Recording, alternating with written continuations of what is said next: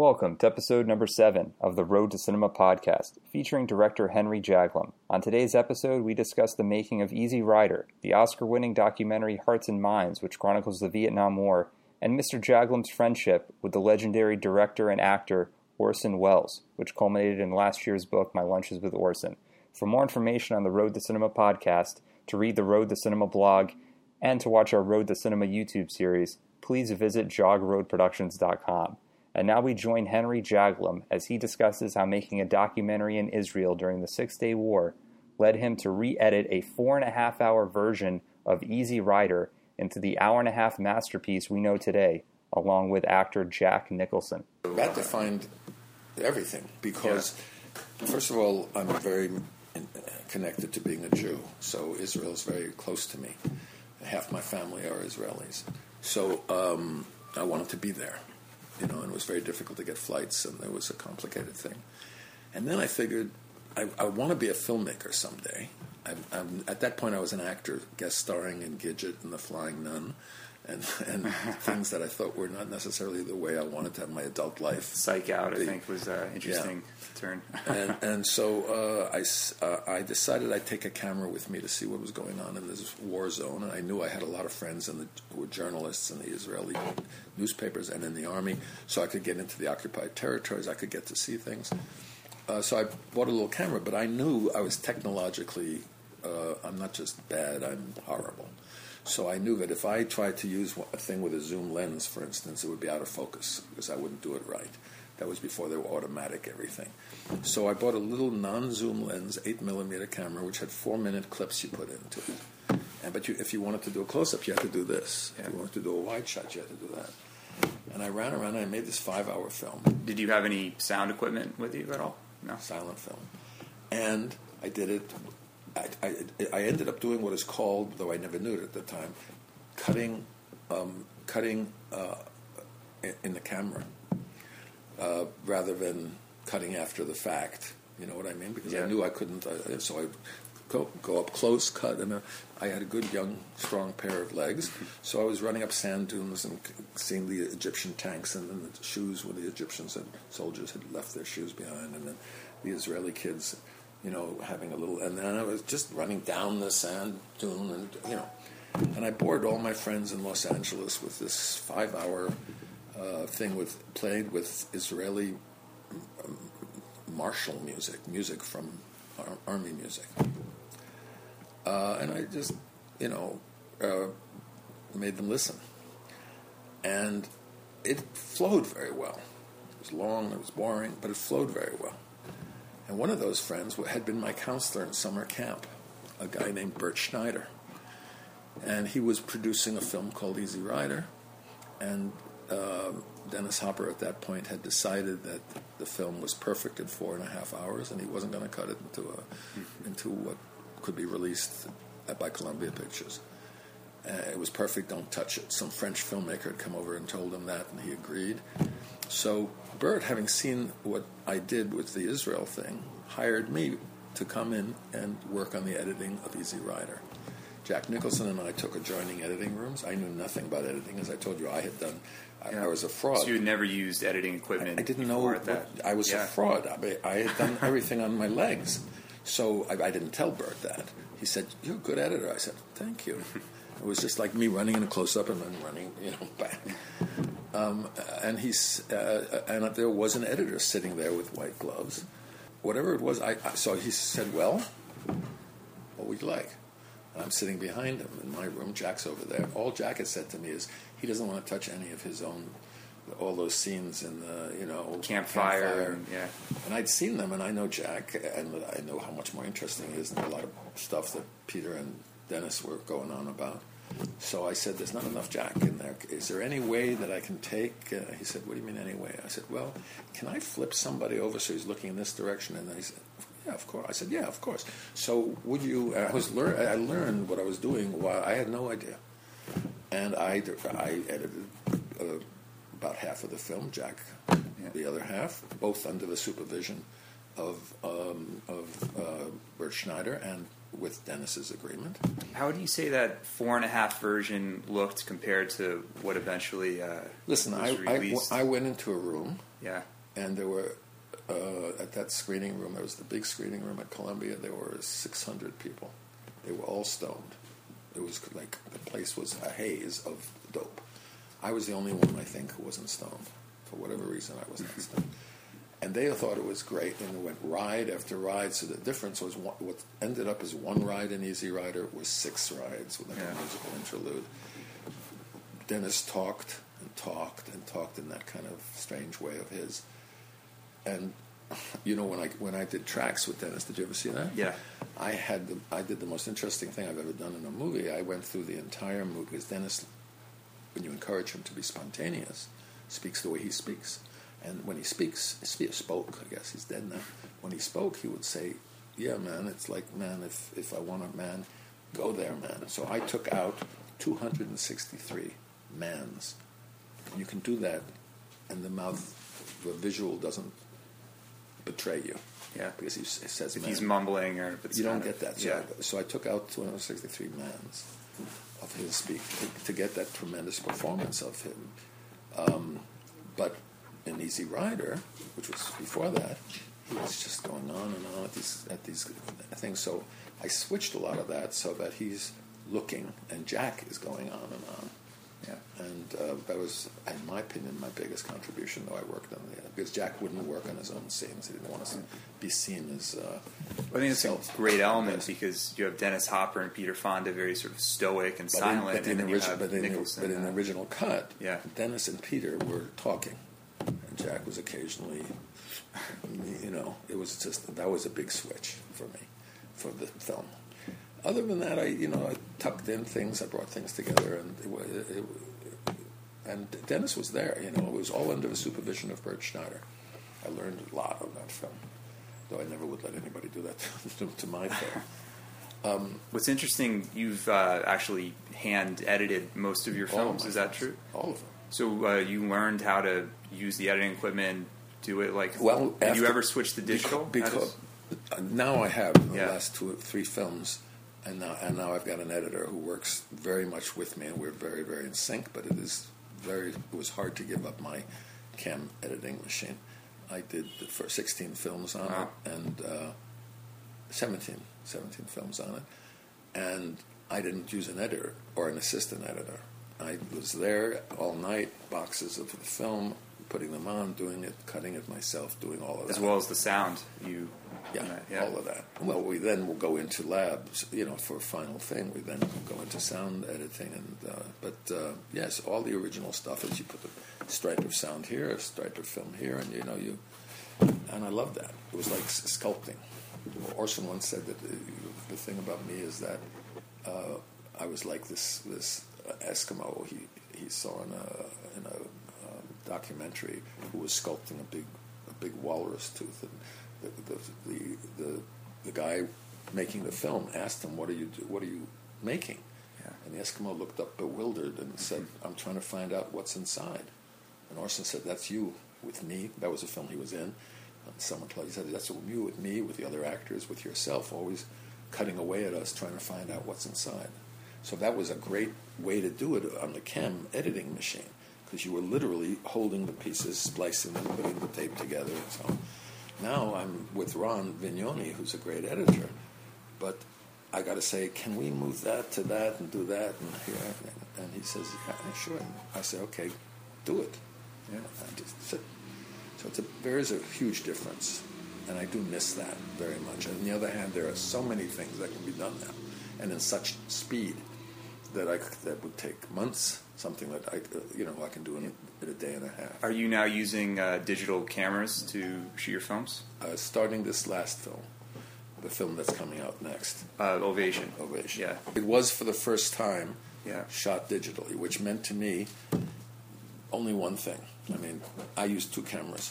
What it meant that I could have the actors go on forever instead of ten minute clips, which all my mind has always been having to, Yeah. uh, you know, get it in within ten minutes. Probably to the expense of film and developing. Uh, I don't know No, no, because film film is either 400 feet mags or 1,000 feet mags, which means you know you got four or ten minutes, and then you got to reload. So the actors have to stop. With what's great, what's great about this is that I can just say, you know, okay, start, and then I can let them go for 30 minutes Yeah. and film it all and get two minutes that I want out of it. And the actors never have to lose that, you know, that moment. That involvement. Yeah. That's right. It's a, a huge difference in terms of what you can get in performance. Yeah. Uh, so I was wondering about uh, Bert Schneider. He gave you sort of your first opportunity to direct He- a feature film. He did the and, most uh, amazing thing. you guys were also involved in Hearts and Minds, which must be like probably one of the greatest documentaries ever made. Hmm. Uh, so I was wondering if you could talk a little about. Uh, He was the guy responsible for the whole new wave in Hollywood. If it weren't for him, Scorsese and and uh, Francis Coppola and other people would never have come about. Uh, he opened up the doors to independent people making films for studios. Columbia Pictures gave him the opportunity. Any a million then was like ten, say, or twelve now. And he, they'd give him a million dollars for eight films, and each film cost a million. So he would give the filmmaker the chance uh, to make that film, and he got Five Easy Pieces, Last Picture Show, uh, um, Marvin E- Gardens. Easy Rider, Yeah. King of Marvin Gardens, uh, all, you know, uh, A Safe Place, and so on, gave, giving us all a chance. The biggest thing about him, though, as opposed to the experience on Easy Rider, where we all sat with Dennis, and then Dennis didn't want to cut, you know, saw it as perfect. So I was assigned, along with Jack, to whittle it down. When he saw my film, the, you know, the, yeah, Safe Place. Safe Place, he looked at it. He was, and he was crying at the end. So I thought, great, I got him. He was crying. I said, oh. He said, I said, that's, I like seeing that reaction. He said, the only person more indulgent in the world than you in having made this film is me, because I'm going to let you. I'm not going to cut it. I'm not going to try to do what we did with Easy Rider. I'm not going to even, I have no idea how to do that. It's going to lose every penny it cost. No audiences won't understand this because it's all in the mind of a young girl. Have you seen it, A Safe Place? Yeah. You know, it's a very abstract, poetic film to be made by a studio. It was, it was, it was a weird fix, but he, he, he gave me essentially final cut. And when we sh- when we screened it first at the New York Film Festival, half the audience went crazy for it, and half booed and mm-hmm. hissed, and really couldn't stand it. And it was a huge like thing. And Jack Nicholson said then what was true, which was okay, we should pull this from release, dub the whole thing in French. Nobody knows who I am yet. Call me Henri Jacques Lhomme, and release it as a new French filmmaker making a film. He said they'll go for it, they'll love it. it it's in a good like Godard and like you know all that. Um, and he was right. The audience was not prepared for an American film. That now I'm getting 40 years later some pretty damn good reviews. But if it wasn't for Anais Nin, uh, you know about that. Yeah, she wrote an article about Oh, it and- and right print- after that, and praised the printed film and in- got it. Uh, printed it in Yeah. every counterculture as there were then newspaper, and suddenly the audience of young women, and took a 16 millimeter print of it on college campuses to these women's groups that she talked to, Yeah. and showed it. Took my name off, like Jack suggested. Didn't say Ari, but just didn't say who had made it till the end. They were all sure a woman had made it because it was a portrait of a, a woman's emotional life.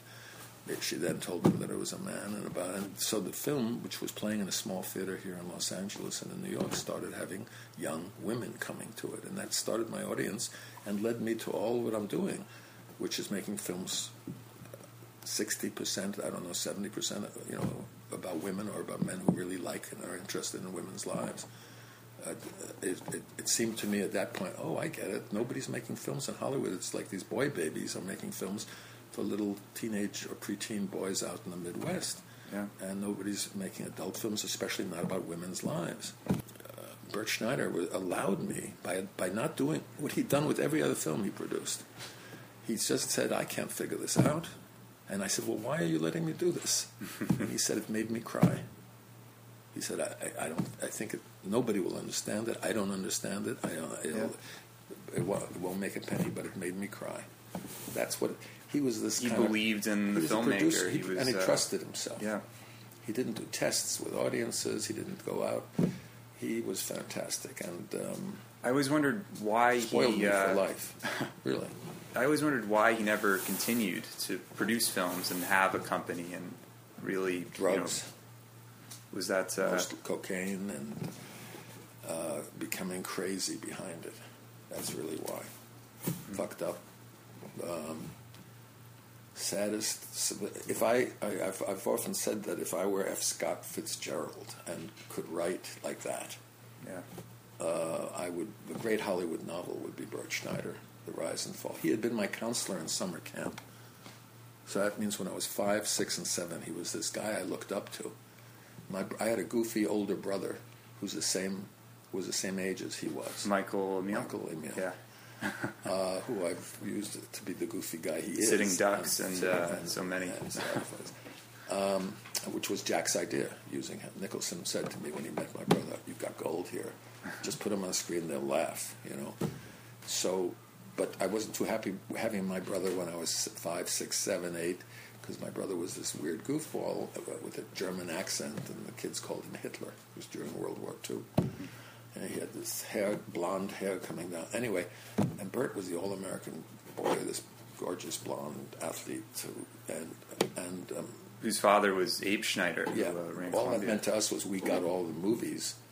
I, I remember sitting at night uh, outside a huge, huge tent. This must have been, I must have been six, and uh, the movie is the ape. What is that ape? Oh, King Kong. King Yeah. fucking Kong.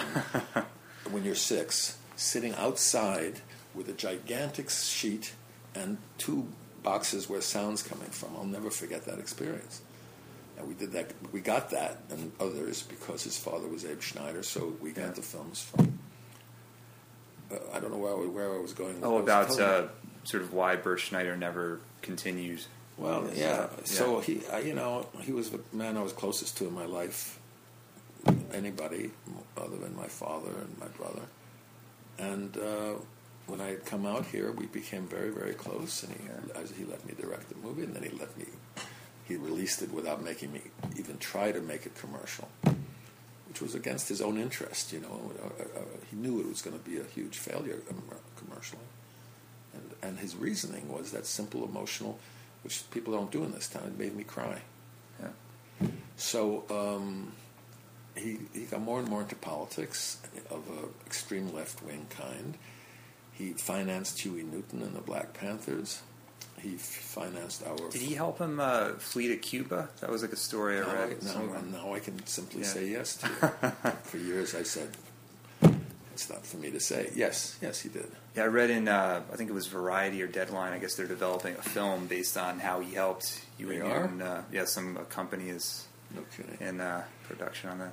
No kidding. Artie Ross, a friend of ours, had a little uh, ship, boat, what are they called, sail thing, and took uh, Huey to Cuba. wow. He's dead now, so we can talk about that.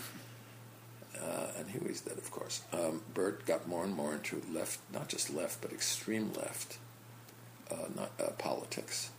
We got into huge arguments about Israel, for instance, which is, uh, as I mentioned earlier, a very huge part of me. Is it true that at the the, uh, the Cannes Film Festival, uh, Columbia Pictures sort of chopped off the logo on the film print of Hearts and Minds when it was about to uh, be projected? Like they were so adamant against distributing the film. Who was adamant against distributing? Oh, Columbia Pictures. No, no, I don't No. know where you heard that. What happened was was that Columbia Pictures refused, period, Yeah. to show it or to Have anything to do distribute with it it? Yeah. because people in the government, including the defense secretary, had seen it and had said it was an insult to American troops and all this stuff. And so Columbia wouldn't release it, and it uh, it had cost them a million dollars under under Bert's deal. That was the first time they did that. And Warner Brothers said, "We'll release it. We think it's a great film." But um, somebody had to pay Columbia a million dollars back to get the film from them to give it to Warner Brothers. Zack Norman, do you know who that is? Uh, he helped you produce tracks originally. An actor in many of my films. Yeah. A weird, fast talking, funny bald guy with a mustache who plays with my brother in Sitting Ducks, if you remember who he is. yeah. He he had gone to doctors and dentists and all these people to raise money for tracks because after a safe place, nobody would finance me. And um, he, so he, there was a tax deal then that you could write off, I think, six to one or seven to one. If you invested in film, you could one dollar you could write off six. They did it for the oil industry, cattle, I think, and films. And he raised a million dollars to make tracks, my second film, after three years of my trying to get it made within the system and failing. Um, so we had that million dollars to make tracks. So Bert said to me, Can we use your million dollars? And he'd given me a safe place and everything else. And I believed in, very much in Hearts and Minds, which was the, the film we're talking about. Would eventually win an Academy Award. It did win Yeah. an Academy Award. I, it's in my name, that Academy Award, mine and Zack, because we're the we are the the, the, the what are the we, we are the presenters that film, not the producer. That's Bert. We're the presenters that it was given to. Um, and we distribute it, by the way, now, ironically, this our company, Rainbow. But um, I said, I went to Zack, who's not a political person at all, not no consciousness in that area. He's a hustling guy, nice guy, good heart. But I said, I want to give this to uh, this million that you've spent two years raising to to Bert, so he can buy this film from from uh, Columbia and have Warner Brothers release it. He said, okay.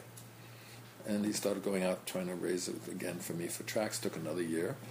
Managed only a half a million, but there was enough for me to make the movie. Yeah. But we got that, and that's how we bought it away from Columbia. So they never refused it. They just, I mean, they never refused to show it or something. They wouldn't. I don't know what you said about Cannes. They were not Oh, involved. something like they cut off the uh, the logo from the film The logo was, was taken off because Warner Brothers Yeah. bought the film. So, so it's a Warner Brothers release. Yeah. And uh, there was that famous uh, Academy Award speech that I guess Bert Schneider gave. That Thanking the Viet Cong. It's very controversial. Reading a letter from the Viet Cong. Sinatra got pissed off. Bob Hope. Yeah. Did uh, he ever talk to you about the backlash Oh, from of that, or was that traumatic to him at all? As no, far as wasn't uh, traumatic. He loved it. Yeah, He was a fighter. that's what he believed in, and he was Yeah. passionate about it. Yeah, we all we all were. I mean, I Jane Fonda and I were in a, a group, ran a group uh, called the Entertainment Industry for Peace and Justice, and we were sending out shows to, to, for the army.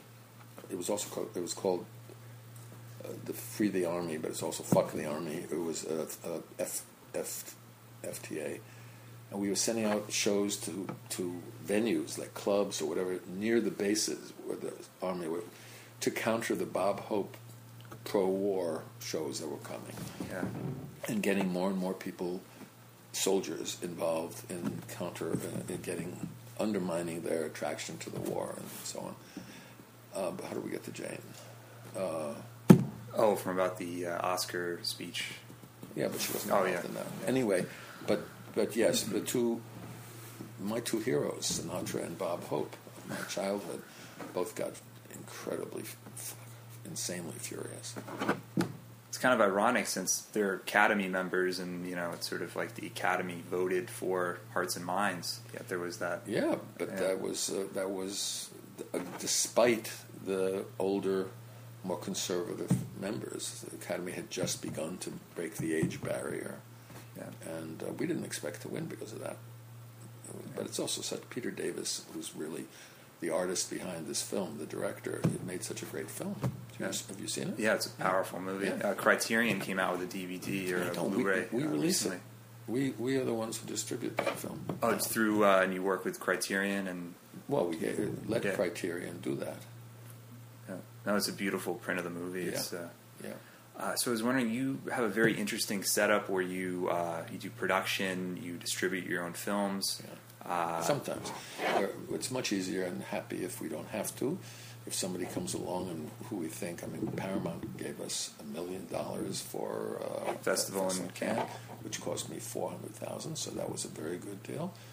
Uh, Samuel uh, Goldwyn gave us a, million also for a film that cost three hundred. Uh, always. oh, Yeah.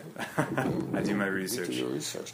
my father finally said, "Now, finally, it's this is that's a, you, you got a business. Yeah. When you make, when you make something for three hundred thousand, you get a million. That's Get a profit. That's a business. Yeah. He never. Under, but, but you know what I did on Easy Rider before selling then before becoming a director, I was given a choice by Bert. Do you want a thousand dollars a week? Which to me was what? That's fucking great. Thousand dollars a week. I, I, you know, I had been an actor under contract to, to Screen Gems when I did, you know, Easy Rider, Flying Nun Flying Nun and yeah. Gidget and all that. And they gave me five hundred a week, and here was a thousand a week for having fun cutting, you know. Um, and I said, sure. He said, or I can give you um, a half a point of the picture. So I talked to my father, who's a very successful businessman. He said, a half a point of nothing is nothing. Film doesn't make money. If they really are going to give you a thousand, you're finally doing something in this business right for eight weeks. That means eight thousand. That's real money. So I took that. Mm-hmm. The secretary to Bert, who had the same offer and chose to have a half a percent, retired afterwards with, and had made, has made a total, I think it is, of eight hundred and twenty thousand dollars on one percent. Bought a house, retire, you know. So, and I go to my father and say, like this. He says it's still the right choice because how often is it going to be something like Yeah, it was incredible. I think that movie was made for what, like under a million, and it made Oh, like under a million. fif- It or a few hundred thousand. Yeah. yeah. in that area, two hundred fifty thousand, and it's still making, you know, it's a gigantic hit. But Do you ever do uh, like foreign pre-sales to finance your films? we Or have, we have Yeah. a lot. You know, it used to be a lot more. going to different territories. And, I used to go to Cannes every year, and and, uh, and actually, by the time I came back, I was even. Whatever the film had cost, I got more at the Cannes Film. What is that? Uh, yeah. Now it's become harder because of the, the crash of DVDs. uh, but But now there are other outlets, all kinds of outlets. was sort of iTunes, Netflix, we're uh, Amazon? We're on all of that, all of our films. Yeah. And now it's interesting. A lot of independent films uh, distribute, like even just primarily digitally, sort of on iTunes 1st Mm-hmm. week. Uh, is that something that you're always conscious of? How the digital world is to be, helping yeah. uh, independent filmmakers? Yeah, sure. That's Sharon's department mostly, distribution. Uh, so uh, the book that came out last uh, last year, uh, My Lunches with Orson. Yeah. Uh, so you had had these tapes for what, maybe about thirty years. More uh, than thirty, yeah. We we made eighty-five was the last was when Orson died. So what is that? Uh, how many years ago? uh, Twenty. Fifteen. So it's twenty-nine Yeah. years. Yeah. Okay. And we've done those lunches for about five years. I still have a lot of tapes from dinners, which I didn't even give them. And they've been these those tapes were sitting in a in a in a box in my office for years. I never thought of I never listened to them. Very clanky sound, bad sound, you know, because I had made them. Uh, Orson had wanted to write his autobiography. You know the story about how they came to He, he Yeah. wanted to write his autobiography, In the, sometime in the future, when he was too old, he said to make movies, but then Yeah. he was afraid he was going to forget. He was beginning to forget a lot. so he said just say record, Record when, when we're talking. While we're talking, but Yeah. do it in an inconspicuous way, so I'm not self-conscious. And I always carried a black bag then. And he said, stick it with that apparatus and have it out there, and that's what I did. And um, I never thought about it after he died, and I just left them there. And a couple. Did of you ever listen to the tapes No. again? No. No. Um, and I, uh, no, because they were very firm in my mind. It was, it was a great, great thing in my life. It's that friendship. And um, he, he, uh, but, uh, different people had come to me and said, "You should make a book out of this." I said, "I don't want to. It's not what I do. I don't know." And then my Peter uh, Biskind, who was a friend of mine, uh, because we got into he, we met when he did um, uh, Easy Riders, Raging Bulls, and he interviewed me, and and I had done something rather risky with him. Then I gave him access to. I have journals from 40 years, very personal, detailed journals of everything. I used to write every night and um, about everything. And I gave him access to the journals and said, "You, you tell me what you can use for this, you know, uh, for the '70s for your book, uh, Easy Riders, Raging Bulls. Yeah. Uh, I'll tell you if it's okay to use it. Is that a deal that you won't use it if I tell you it's not okay?" He said, "Yes." So we did that, and he was true to his word. which is a. He never used anything that you Not didn't approve of. He begged me a couple of times for certain things. I said no, I won't. You know, that's about so and so, and I don't want that. And he never crossed that line, so I knew I could trust him. And uh, that's why. That's why. Uh, that's why I gave him the right to. And also, he was prepared to have all the books transcribed, read through them all. I mean, dude, he did a year and a half. So he listened to every tape. Every single he tape. Would transcribe it and He- then he had no- had a transcriber He had a separate transcriber. Okay. yeah, people who do that for a living. Yeah. and then he read all the transcriptions and listened. I mean, it's a job. It's an incredible job. And and then edited it into the, what it is, and it's good. It's fabulous. It's Yeah. like you read It it. just feels like you're you're It's- at the t- like you're a fly on the wall, like you're just there It's and, and, experiencing. and it. totally captures the truth of the experience. I mean, it feels exactly like it felt being with Orson, and it brought back so many wonderful things about him for me. Was there anything surprising to you when you read the book, as far as something that sort of took you off guard that you had forgotten that you had spoken to Orson about, or that really uh, was profound? No, I lost a friend because of it. I lost a very, very good friend. Peter Bogdanovich was my closest friend probably over for 50 years. And when Maureen Dowd reviewed the book uh, on the front page of the book review section, she she chose. I don't know her personally. She cho- she chose to write that Henry Jaglom was a mensch. She used the word mensch, as opposed to Peter Bogdanovich in how he tried to help Orson Welles. Yeah. And that was on the front page. And I think I think that's what did it because Peter hasn't won't answer my emails and hasn't spoken to me, and we were so close. He was at my house. He stayed in my New York apartment. I had a house out here where he stayed, and so on. So I lost. The, I, I learned something about that. You know, you read about that in sto- stories. Yeah. But I never had had anything like that. I was- Orson said some very unpleasant things. I was a little surprised uh, what Orson had to say about Peter Bogdanovich because I always had this impression that they were That's great why- friends, that's and there was that book that was written. That's, yeah, that's wh- and they were, and he was, and a lot of it's unfair because Peter was very good to Orson and let him stay in his house. Uh, tried to help him get movies off the ground. Mm, that- that's where it got or- iffy. Yeah. And I think what happened was mainly that there was a movie that Orson wanted to make Nickelodeon about early movies. Peter said he was going to help him get financing. He didn't. Maybe he couldn't. And then he ended up making the movie himself. I think that was the turning thing. All I knew was he was still my friend, and I was always defending him against Orson in, these lunches. But uh, you know, that's the, that was the only price I've paid so far negatively. Everything else has been great about the book, but I'm sad. I'm sad about that because I really was so close to Peter. We were both teenagers when we met, and we were fighting always. He he was booking the theater called the New Yorker in New York. He was booking old Hollywood movies, John Ford movies, and and, I was into uh, Godard and Fellini and Truffaut and you know Ingmar Bergman and the new wave of British filmmakers, and, and he, he said everything good has been made in Hollywood before 1940. You're the first person I've actually told that to. I'm sort of sad about it. And I've written him, I've sent him, I, I, I talked on NPR and other interviews about the fact that Orson was unfair. Uh, you know, he was, he was old, he was angry, he was hurt.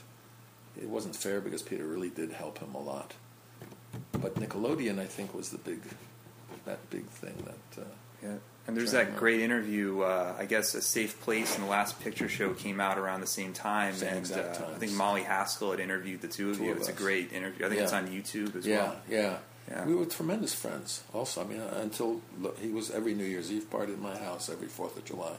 Yeah. Um, He was in Festival in he Cannes. was I in several of my films. Uh, Festival Queen of the Lot, Cannes, yeah. Queen of the Lot. That's right. And uh, I've always, you know, anyway, uh, that's Yeah. the sadness that you read about, and you, you never think that's going to happen. You know, with people you know really well. Yeah. But this was this meant, and I I'm only guessing because she, he won't talk to me. I'm only guessing that the reason is not so much what Orson says about him in the book, but the way that uh, she, she re- said that thing on the front page of, the- of the book review section, which everybody in the world reads, and Yes. uh, which was a nice thing to say about me, but not a nice thing for Peter. And I think his whole reputation has been, I mean, a huge part of it has been the spokesperson for the Orson thing. Yeah, whatever interview you And see, it's always uh. You read the book, right? yeah, it's So, it's brutal sometimes to, yeah. uh, to read that. yeah. Just because you know I read the other uh, Uh-huh. Peter Bogdanovich book Uh-huh. you see their rapport. The So- big difference also on that book is that um, Orson edited it. After Peter wrote it, he gave it to Orson, and Orson edited it out. And Orson loved to edit his own, you know, edited out all the stuff he didn't like and changed it, and Peter let that happen. Now this book, Orson's dead. yeah. He couldn't. I I never could have gotten away with letting those things out if he had been alive. He's dead, and I just said I left his words intact exactly as they were. Um, so you really get to know Orson in this book. In Peter's book, you get to know his work ideas really well. And his process His in process. theater That's what I and mean by his film, work I is Process. Yeah, It's it's an, it's a great book because but but you don't get to know him personally at all because there he's on guard, and there he's you know protecting himself, and also he's editing a little bit all all along. But about the work, it's absolutely a great book. yeah. Uh, among your your friendship with Orson that went on for many years, uh, what do you think you miss most about Orson? Uh, your friendship and also maybe even filmmaking advice that he gave you.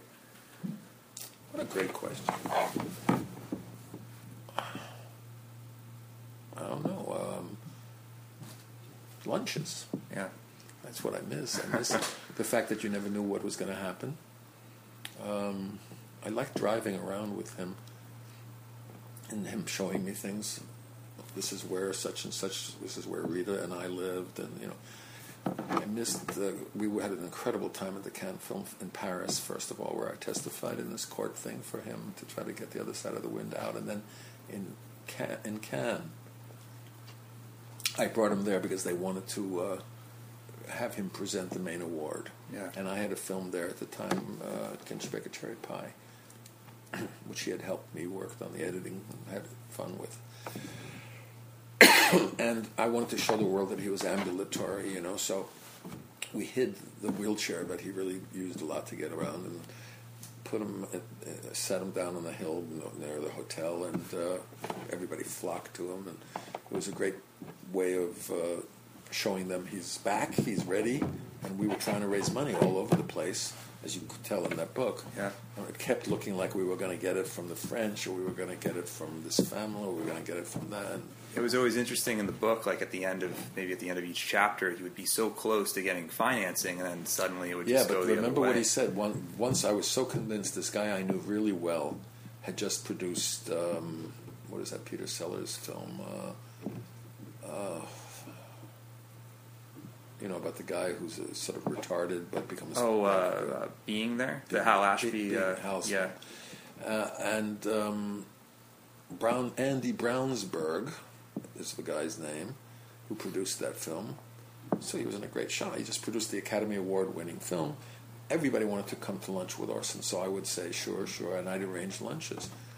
And not, nobody helped. Nobody helped. They just came to lunch and talked and got him to talk. And Braunsberg said, "Well, what do you got?" And I said, "He's written this new movie. I've got him to write this. It's like a bookend to Citizen Kane about the end of the century, the way that Kane was about the beginning of the century. It's called The Other Side of the Wind."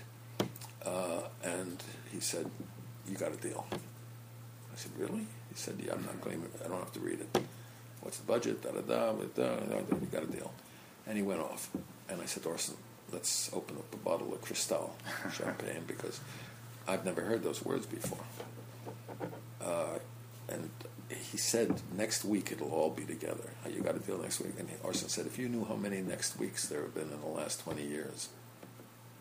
Uh, it was very heartbreaking. If you knew how many next weeks there have been, he said, "We'll wait with the champagne until something happens," and nothing happened. The guy disappeared. Just, just kind of a metaphor for the movie business, you know, in general. It really is. Yeah. It really is. And I thought for sure. I'm not. I'm. I'm a little cynical, but I'm not. You know, steeped enough in it because I've stayed away. I've kept my own world. It's like uh, such a nightmare. Everybody wanted to have lunch with him. Every Spielberg, everybody, and then nobody helped. And you know, people. There's so many ways they could have helped. Anyway, Yeah. that time, that phrase, does it say in the book that thing about his phone call to me about his his, his tomb, his his grave, what he wanted on Uh, his grave? No, not not that I He, can call- remember. he called me up. I just never forgot that. I don't know why. It just occurred to me. He calls me up one day, one night, three in the morning, and he says, "Do you have a pencil?" I said, oh, "Orson, it's three in the morning." He said, "I know. Do you have a pencil?" I said, "Okay. What is it?" He said, "I know what I want on my gravestone." I said, "What? Don't be depressing. Don't be morbid. Go back to sleep." He said, "No. I want you to write this down. I know what I want on my gravestone." I said, "Okay." He said, "Do you have a pencil?" Yes. Do you have a piece of paper? Yes. Okay, write this. He never did Love Boat. and I had been working, he had had me working to raise the money Love Boat had offered him. I had gotten them triple by talking, pretending to be his agent. And I was depressed about it because I didn't want him to do Love Boat. but you could use that money and needed put it money toward for film. the, so I didn't say anything. And then he called, he, middle of the night, calls me up. And that's what I want on my grave. He never did Love Boat. Yeah. Uh, I always wondered the other side of the wind. Uh, there were some like clips on YouTube of the film that came out. I think one was like you and uh, Paul Mazursky Yeah. Uh, Yeah. talking. Uh, I had that for a while, unless they took it off. I don't know. What. Yeah, it's amazing. did uh, Listen, I've heard so many, as many stories as you have. Yeah. Peter used to talk about it that he was going to. Uh, he was trying to get the film out of. Uh, he needed a million dollars to get the film to edit it into. You know, I heard all these stories, and it was going to be next year. It was going to be next year. Nothing's ever happened that I know of. yeah. I don't know even who where that stuff started on uh, on Facebook. I was very happy to see it. I wish I. I mean, I. Yeah, no, it was fascinating to watch those Me and clips. and Mazursky were that was very funny. that was a great conversation you guys had. It was Yeah. like you know he had one point of view on filmmaking Completely and everything else, yeah. and Orson set that up purposely for us to get into a big argument. Uh, I can't remember the last. Uh, I forgot the name of the film, but uh, there was a script that I guess Orson had written that Arnon Milchan was going to finance. Yeah, Uh, that's that is exactly. I read the screenplay of it, which is you know, very good. Oh, Um, it would have been much better as a film. Orson Yeah. screenplays were always his guidelines. Um, yeah, um, the name escapes me for the Big Restaurant, Brass Ring, yeah. And um, Which I guess you had kind of motivated him to, he to said write. he said I can't time. write anymore Yeah. because after I went and found that I couldn't sell any of I couldn't sell any deal with him directing any of any of the um, he wanted to do King Lear he wanted to do this the Immortal Story this different things they said if we get a new Orson Welles thing like one of his great scripts he said I can't write anymore I can't write anymore and then one morning three in the morning also at four o'clock a phone call I've written four pages but they're terrible I said well read them to me and they were great and he didn't believe me and he hung up. And the next day at lunch, I said, I want four more. And slowly he wrote this terrific thing, and uh, and everybody said they needed a new thing from him. They weren't ready. Then I took it to every studio head and everybody. And finally, Arnon came along and said, "Okay, I'll do it if I can get one of these seven actors, stars." And much to my horror, each one of those people, one by one, turned Orson down. Each one of whom Orson was a mythical figure of great you know, dream honor and everything. That was really, you know, that was really, really a huge crushing thing for him. Which was another sort of close call to to get that There was always finance. Yeah. calls, and, I, and I, I saw my job as to, uh, as he's about to fall, pick him up again, give him some hope again, and um, uh, and there were great times of hopefulness and joy, and looks like it's going to happen. Yeah. And, uh, you know, the truth of what he'd said to me earlier kept coming back to me that he'd said to me once about myself. Get your financing as far. I started going to Europe and getting financing after my friend Zack had raised the money for tracks, and you know, I figured I started seeing what I could do because I, couldn't do it here anymore. And I found out you can get twenty thousand from this, forty thousand, eighty thousand, especially in the time of, of, of uh, DVDs. What were they called before? Oh, uh, VHS uh, videotapes. Videotapes. And um, So you always said, get your money away from Hollywood because they can take your toys away. Yeah. They can just stop it like they did mine. What's great now with the digital technology, the uh, the auspices to make a film are It's incredible. so simple and Incredible. streamlined. Changes everything. If Orson had been alive today, oh, I'd hate to. It's so it's so sad because he would have been. God, he would have been all over it, all over it. Uh, so I was wondering if you could talk a little about uh, the M word Would and be uh, my pleasure. Uh, so in this film, uh, it seemed to me nobody had made a real film about menopause. Uh, it's a subject that embarrasses most men. They don't know what quite to talk, how to talk about it. And uh, I knew all these women of a certain age who were beginning to talk about that or have things going on. And so I, I thought, well, I'll try to make that into a, comedy, and then about a few other things, you know. Um, and that's that was the genesis of this. yeah. Yeah. Uh, there's a few names uh, that I wanted to kind of throw out there that I knew you kind of worked with uh, Okay. early on in your careers. Uh, one is Larry David, uh, who was Well, in that was just- Can She Bake a Cherry Pie. Yeah, that's his first film. How did you uh, come about We, seeing Larry we hung David? out Was that, together uh, at the cafe that that is the heart of uh, Can She Bake a Cherry Pie. It was a real Yeah. cafe, uh, Cafe Central, and we everybody hung out there. Show business wannabes, people who were actors or wanted to be or were starting out. And I knew him there like I knew a lot of people. And I said, hey, throw you in the scene. He Yeah. said, okay. It Turned out to be his first movie, yeah. Yeah, I mean, he's a great improviser, and that's his whole process. Yeah. Curb Your Enthusiasm, which I so love. I love his work. Love his work. Yeah. It was a great show. And then uh, another name is Melissa Leo, who was in Always. She was walking on Last Summer in the stilts. She was walking on stilts to advertise something in front of the New York Public Library on 42nd Street. S- Stilt walking. That's how she was making her living. Yeah. But again, at the same cafe, I met her, and I thought there was something special, and I cast her as, as my wife's sister in the film about the end of my first marriage. Always, Yeah. and I've been using her ever since. yeah, Last Summer in the Hamptons, and uh, Oh, many. Yeah. Yeah. Yeah. she won an Oscar a few years ago, which is you know incredible in The Fighter. Yeah, yeah, she's had a great, great upsurge in her career. Uh, and then another uh, Jon Robin Baitz, who was in Last Summer in the Robbie, yeah. Hamptons, and I guess a couple other. Uh, No. was Oh yeah, one other. That's right. uh, that's right. Hollywood Dreams. Yeah, where he's Yeah. the playwright. Yeah, Robbie is a friend of mine. Uh, again, who who never acted, and I needed a character to play the gay character, and Robbie's gay and comfortable with his gayness in terms of uh, not minding, not you know, just being healthy about it. And he um, liked the idea of what I was trying to do in that film, and so uh, I said, "Well, why don't you play it?" He said, "I can't act. I'm not an actor." I said, "Good. That's that's those are the kind of people I like." and he did a great job. He did a really terrific job, I think, Robbie. Yeah. Yeah, And, uh, incredible playwright. Yeah, of course. Yeah. I mean, he, he. I went to his pre- openings in New York. He keeps. I keep getting emails saying, "When are you going to? What's the next movie for me?" you know. Uh, he, yeah, he's he was very good as Melissa's sister, uh, brother, as Melissa's brother in that. Definitely, yeah, it's very natural. Sometimes it's good to have people who aren't necessarily actors, Exactly. because they don't have that thing in their mind where it's like I have to perform, Either, I have to show either off. they're if they're really good actors, they don't have the thing, Yeah, or if they're real people. The great thing about my brother was he never had that thing because he never thinks of himself as an actor. Yeah. Same with Zack. You know? I even thought uh, Bob Rafelson in Always. Same was, thing. You know, he had that Yeah. just shine yeah, right there. yeah, because he was like, I don't have to do anything. I just have to be Bob Rafelson. yeah, And uh, yeah, that's that's that's true. And Robbie just said, "What do I do?" I said, "You're Robbie." He would give you another name. Yeah. This is the circumstance. You've got a sister. You've had a little incestuous thing going on. You're gay. you think you can play that?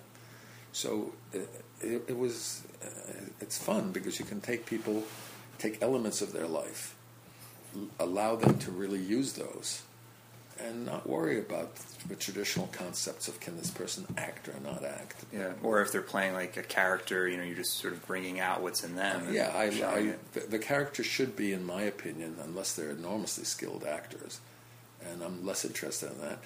Characters close to something emotionally about them that you can then work on and bring out, and, and that's relevant to the story that you're trying to tell. Yeah. Like b- Michael Imperioli is an extraordinary actor, and like everybody else, he's I- in uh, the M Word? yeah, Yep.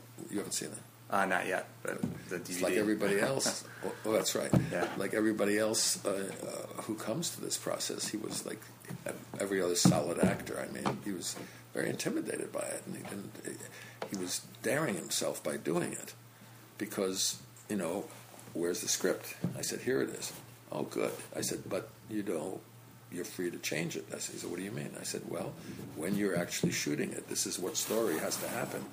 But you can achieve this story Yeah. as long as we've got you in the right clothing. That when you go through this door, you come out of the other door in the right clothing. Uh, you can, you know, you can find.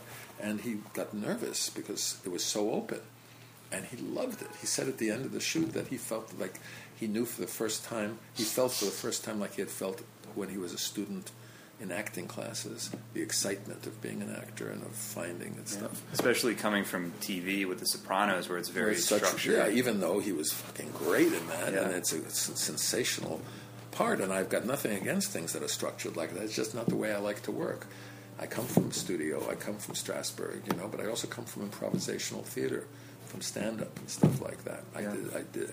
So for me, it's some sort of mixture of the moment and of the through line of a person's personality or character, you know, and um, I mean, getting Orson to be Orson in was not as easy as you might think. He's never been Orson on film. He's always put on noses and everything and hid behind masks, as he. So to get him in, in like I did in um, um, Someone to love. no, in Someone to Love, Yeah. Was very tricky because he wanted to do it because he'd seen me in, in Always. And he said to me, Jesus, I thought he was, I, I'm, I thought he was, he said, God, how did he put it? He said, I want to I want to do that just once. And I thought, oh my God, he loves this movie. I was very excited. Mm-hmm. Orson Welles loves my movie. He, I said, oh, you really? He said, yeah, yeah, I like it a lot, but that's not what I'm talking about. He said, I see you playing yourself, warts and all crying, being fucked up, being an asshole. I would like that once. I'm always hiding behind masks. I'm always, you know. So I said, great. The next movie, uh, um, I keep forgetting the title of my own movie. Oh, Someone to Love. Someone to love. I just want you sitting in the back of the theater commenting on what's going on. I'm playing a, a director who's going through, and individuals who are at this point in their life that they're alone, not in a relation with somebody else. And and he said, "Oh, sure, I'll do that." And then he showed up in full makeup as a Greek with an accent, and I said, "No, I had to trick him four times." And of course, you couldn't trick Orson. He wanted to be made to be allowed to show who he really was Yeah. which is why I love having someone to love out there. Because if somebody wants to know who he is, you read the book and you see someone to love, and you really get to know him. You know, you really get to know him. But that wasn't easy. He put out three. He said, "Okay, leave me alone for one hour." You just must have felt so vulnerable sometimes to he even hated have his that. uh, nose. He said, "Look at this. Who cares?" Uh, and the same reason he boomed to people, and he did some of the obnoxious things, like Richard Burton, the thing with him in the book. yeah, know. the It's really. I, I kicked him under the table. He told me he didn't want. He didn't need a Jewish Jiminy Cricket. He said, "I don't need a Jewish conscience." He, he, he, he his insecurity, or his small nose, or whatever his issue was, felt that he had to create some intimidating persona, and he wasn't like that with me. So we were able to be so close because he never did that bullshit with me. Yeah. And therefore, what he really meant when he saw me playing this vulnerable person in Always, he said he'd like to show his own his own thing, you know, who, one son film, and I, I got it. I mean, that's what I love about that. I got it. So and all the uh, philosophy that he has in the That's film his. and talking about religion. Yeah. That's all from that wasn't script. That was all kind of his. I uh, said to him, you know, the lunches we've had, all the lunches we've had, all I want is this to be like another lunch. I mean, we're talking about theater, actor, but whatever we're talking about, what you feel, what you believe. I wouldn't write a word for him in, at that point. Yeah. When he talks about uh, relationships and how they've evolved, it's That so. Uh, I mean, it's applicable to today. You Of know, course, so it is. uh, it so profound. It's profound and it's eternal, and um, and it's and it's unique because it's his expression, you know. And he, he had a big thing about fat men shouldn't laugh on screen because it, it's it's unattractive, which of course is nothing. When he, so he wouldn't laugh. So what happened was that he at the end of the movie he said, I don't know if you know this. At the end of the, do you know what I'm telling you? Yeah, where he sort of yells out "cut" or like uh, he director. suddenly he says Yeah.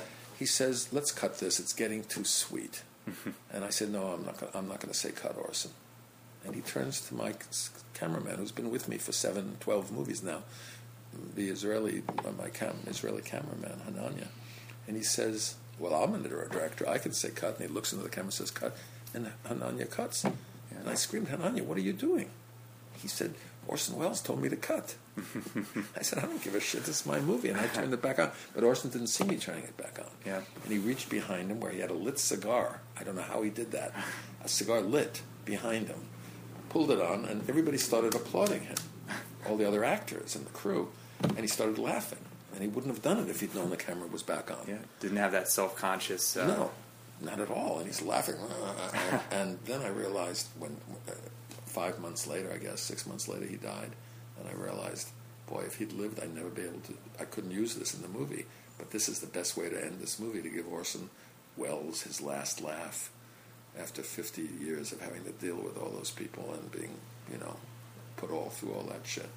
And it's a wonderful moment. I'm really, if I have to pick a moment in my film that I, films that I just, I'm so happy yeah, exists. It's a very human, very natural. And he uh, keeps laughing and and then he blows me a kiss. That's a beautiful thing. Uh, he was a beautiful guy, really beautiful man.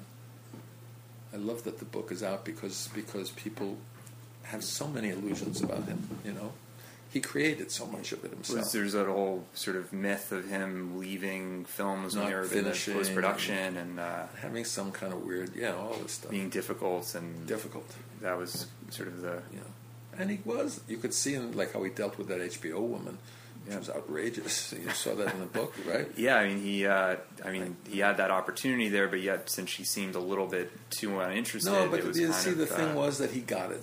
Yeah, I didn't get it at the time. He got that. What she was saying was she wants half-hour episodes, and she's going to stay in control of the narrative. And he knew he couldn't work under those circumstances. He knew yeah. immediately it wasn't going to work.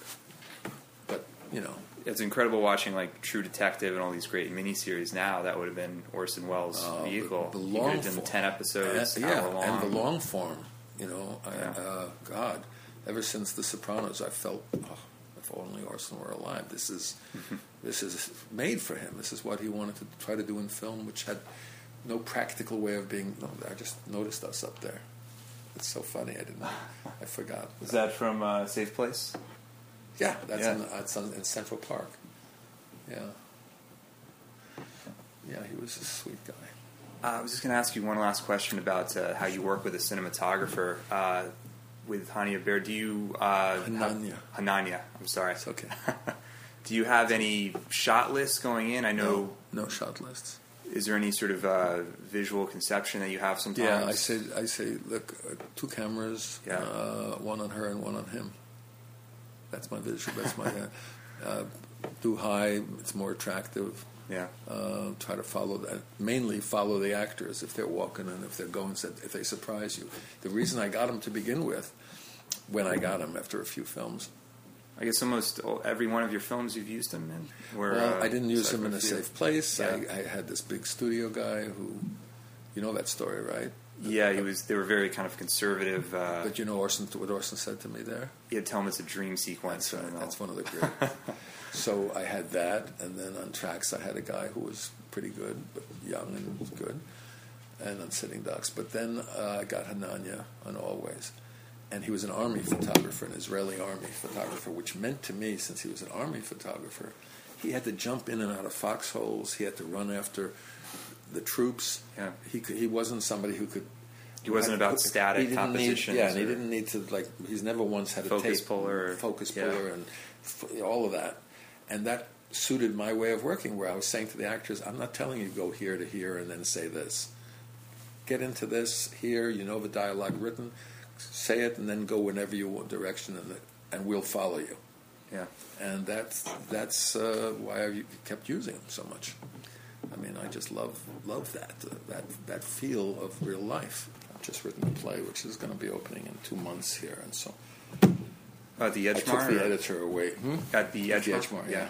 yeah. Uh, what is the play? What is the play about? Uh, it's called Train to Zakopane. Zakopane is a skiing resort in Poland.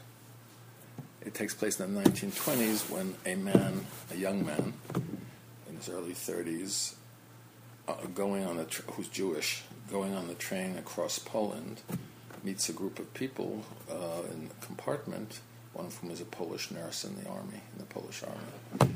And the conversation comes around somehow to Jews, and one way or another, they all prove to be vaguely anti Semitic. But this particular girl says, uh, but she can smell a Jew a kilometer away. And this character, based upon my father, this is a true story. So, what happened to my father? My father, in his very elegant words, in telling me the story three times over 30 years I have it taped, uh, he says, So I decided then and there that I, he he didn't want to tell them he was Jewish because it would be uncomfortable. So he, he, it was in the middle of a trial. They wouldn't do anything, but it was just would the rest of the church. So he, he said I can make better propaganda, as he called it, for the Jews by not being Jewish here and so on. But I decided that I will get off this train with the girl. Yeah. And I will kiss the girl was his euphemism, and then tell her that I'm Jewish. It meant fuck the girl. Uh, and in fact, that's what happened. He flirted with her, convinced her. They got off together at this Polish spa called Zakopane. And then things unfolded. But what unfolded and why there's a play is uh, they both got emotionally involved. So he kept putting off telling her, and she didn't know there was anything to know except she was falling in love. And then so that's a, it's a good it's a good play, good story. Oh no, definitely. I'm looking forward to carrying it around with me. You know, it's one of the when your father tells you a story since you're little. Yeah. And it was his it, it was his story that he always described as the thing he liked least about what he did in his life. The one time, my very sure of himself father decided he did something that wasn't completely correct. Yeah. In fact, you know, it was quite correct. Did you ever intend to write it as a film? Never even occurred to me. Really? Never even occurred to me. What happened is that Tanna Frederick, who is now my wife and has been my girlfriend for 12 years, um, and I've made six movies with her and f- five, five or six plays. Um, I hadn't had a, a, a play in eight months. It was going cuckoo. We kept reading plays, trying to find plays. We almost committed to one. Did take one under option, just wasn't really good enough and she just come off a year's run in The Rainmaker, where she got glowing, extraordinary reviews. She's the star of this one. And um, I suddenly thought, I, I want to, I better write her a play. She's going to go nuts if she doesn't get a play. And I was going over my, I've been working for a year on a book for a year. How many years, Lauren? Uh, I don't know if Lauren can hear you. Ten, no, she can't. Ten, ten years, eleven years. Yeah on a book called uh, The Third Stone on the Fourth Row A Brief History of the Jewish People. No less. It's like a presumptuous title. But so, so um, I thought, and in there is the story. In the most Stuart and your father had told you this many years ago. Yeah, yeah. And, and, it was in this book that I already was coming to the editing stage of, as like a page, a page and a half in a 400 page, 500 page book. But suddenly I came across, I thought that that's a, that nurse is a good part for Tanna. And we'll find, we'll cast a guy to play my father and with these other people. And I've, I, I've never written anything as easily, and I've never had anything, we'll see what happens when it opens. You know, but I've never had anything so responded to by everybody who's read it. It was like waiting to be read. It's a good feeling. How do you uh, work in uh, in a theater process different from filmmaking? Completely different. Because filmmaking is so spontaneous, and you're there and you're filming like right at the moment. And, whereas in theater, you're rehearsing so much. Right. And get that. And well, I'm not rehearsing. I don't direct the theater. Oh, you're not directing. No, I uh, never do that. No, I haven't done that since since college. Um, no, for theater, I like to write. And as opposed to movies where I believe in improvisation and I encourage actors to bring a lot of themselves, and frequently what they give me that is not in the script is more exciting for me, more sp- you know, spontaneous and more amazing, and I end up using more of that. Yeah. Uh, in the finished movie, they tell me that I'm, in plays that I've written, I'm some kind of pathetic stickler who can't stand it if they ch- change one like word or vowel. You know, if it's not what I wrote. Sort of the other side of the coin. Completely, from the, uh, because I am of all the direct, uh, all the filmmakers I think ever I mean, there may be some experimental crazy somewhere, but I'm the only one who I really, I, I completely allow the actors to go. And once I've got the storyline and the structure and how you got from this to, through the door, you know, so therefore I have to know what clothing they're wearing. But basically, I'm very alive during the process to, to what the actors give and creating the movie frequently, um, if not out of that, colored enormously by that, by their contributions. But here, I don't want any contributions. I want, I want them to play. I, I, I write it, I rewrite it. I'm still pashking with it, and uh, I want it to be um, what I wrote. So uh, Tanna pointed out to me what, what it, you know two plays ago what a difference. I hadn't even realized that, but it's it's the two most opposite kind of behaviors in terms of uh, my feeling about the writing. I've noticed in so many of your films, uh, you tend to use one location or sort of Yeah. cluster in locations. So when you're writing a screenplay, do you have in mind this is my budget? I really have to limit what my canvas is in a sense. I, I don't. Uh, my writing isn't related to that. My decision of location is. The reason there's so many in one centralized location is because half of movie making is picking, you know, companies up, uh, crews and actors, and moving them and getting them settled and doing that for three days on location, worrying about location. So I, I write movies trying to find centralized locations, stories. I mean specifically. Like I think of like New Year's Day, Well, which New Year's was Day was in my apartment then in New York uh, that I had just moved into, so it was an empty apartment in New York. Uh, uh, I don't know if you saw Always about the end of my first marriage. that was at your home. entirely at the Yeah. house she and I had lived in, and now we were going through a divorce in that house. I never in that film, like in New Year's Day, never left. Part of the game for me then was okay. I'm not going to even do an external shot. I'm not allowed to. Once I've tried this discipline, and it also creates a certain kind of um, it gives energy uh, to centralize the physical location. So much of movie making has to do with the use, which is beautiful, and I can enjoy it. Lawrence of Arabia, you know, you can go out there and Yeah. shoot the world and make it very gorgeous.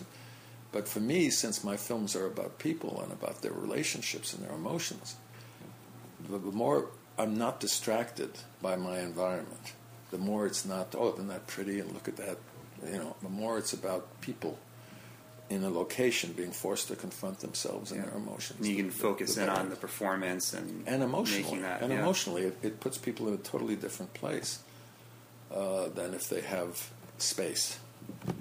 And it, you can, you know, I, I, come from the actor's studio, and Lee Strasberg, and that that way of working, which is organic, and Dostoy- uh, and all of that, which which really is from the instrument of the actor. I'm very much an actor as director, so I want their instruments to be as focused as as open to to their insides, but not to be affected by their outsides. You know, to be Yeah. affected by the story and the emotions and what they bring to it. So I found that single locations economically make a movie much more possible with, within my kind of range of filmmaking, and also f- sort of force actors into a place where it is about them and not uh, you know going off which you can't resist if you're making another kind of film and showing something a landscape or it doesn't so I'm much more interested in people. Yeah. It's almost what like Ingmar Bergman would do, where you would really focus I was hugely intimate- influenced by that. I was hugely influenced by Bergman in terms of locations and in terms of emotional confrontations between men and women. Yeah. Huge. And Fellini, who was my other big influence, uh, it was about looking at yourself and being willing to centralize a film frequently in yourself, you know, like an eight and a half. Yeah. What do you think has been the proudest moment of your career? Hmm. Or a project that you feel that you're the most proud of? Well, pride, proud isn't maybe the word, but as I look at it, I'm, I'm enormously impressed with myself about the insanity of having made Always. When I think about, you know, the pain Yeah. I was in at the time, and then deciding, and again, Orson, And your real ex-wife was uh, yes, and we were going through it, and I thought some, uh, and every day what ha- would happen is we'd arrive, like it was we were back home. I shot it in the house we lived in. And you were living at the I was living time. alone there. She had left, so now she came back to make the movie, and we're waiting. And then the crew comes, and then the actors come, and then we have lunch, and it's like we're having guests at the house. And we're putting on a little party. Oh, it's a movie, and then we shoot the scene, and we shoot it, and then at nighttime, the actors leave, and the, the you know, and the crew leaves, and then she leaves. And I said, "Well, do you really want to? Do you want to? You know?" No. So I, it's like being left over and over and over again, and every day setting it up like being back together. Yeah. And it was, it was. I'm so I'm. I don't know if impressed is the word or uh, I should be institutionalized, but it, it was. It's an astonishing thing. But I, I just really love the truthfulness of what I get from actors, and I like my films very much because they are my films. You love them or you hate them, and there are plenty of people in both categories. I never have to compromise, and uh, I am able to make them for for myself, basically, for what I think. You know, like you do in any other art form. Nobody's surprised that a painter does that or a musician. Yeah. But film, they always think has to have some commercial dimension to it and be compromised for, for that. And Orson taught me, you know, may, never make a film for anybody else. He said because you know event, eventually nobody knows what what's going to work anyway commercially, and you have to live with it for the rest of your life. He said the worst thing that he felt was the films he saw that he had uh, let the producers convince him to do something that he didn't want to do, and now they're down there and And having that fear, oh, the producers are going to think this or that, and not Yeah, you know, all of that. in that. all of that. So the freedom has been, and that's Bert, thanks to Bert Schneider, spoiling me like that in my first movie. So suddenly I felt I can make movies in this Hollywood system. Yeah, which was surprisingly a, a studio movie of Columbia I- I- Pictures. It's my only studio Yeah. movie. I mean, it's very bizarre, and you know, the circumstances in life vary, but there are always in somebody's life a moment, a kind of critical moment, when you make certain kind of choices. You may know why, you may not even know why, that that define you, especially as an artist, that define you for the rest of your life if you stay with them. And the people who've had trouble, it seems to me, are the ones who have not stuck to that and they've wanted to and they haven't. Many, many friends of mine stopped directing, stopped, you know, because they got told no, or they, you know, I think of a career like Bob Rafelson, who I consider was a great director. Yeah, I mean, Five Easy Pieces is one of my favorite films. Mine I- too. Mine you know, too. And he's he was uh, brilliant, and he got into a fight with the studio at this one film, and uh, they sent a guy down, and he threw a chair or something, and that's the end of the career because. And I've s- I used to say to him all the time, well, you don't have to make movies that way, this way. He said, but where's the, you know, they all They all want that big scope, Yeah. and and that big, you know, payment. yeah, They get used to that. So that's why the hope always is with kids who are struggling to make their early films, because they are free. They don't yet know that you can't do this and you can't do that, and and also the new economics are great because you can make a film now and and show it. Can- suddenly, it's like you can show it to all your friends, uh, you know, uh, on the internet.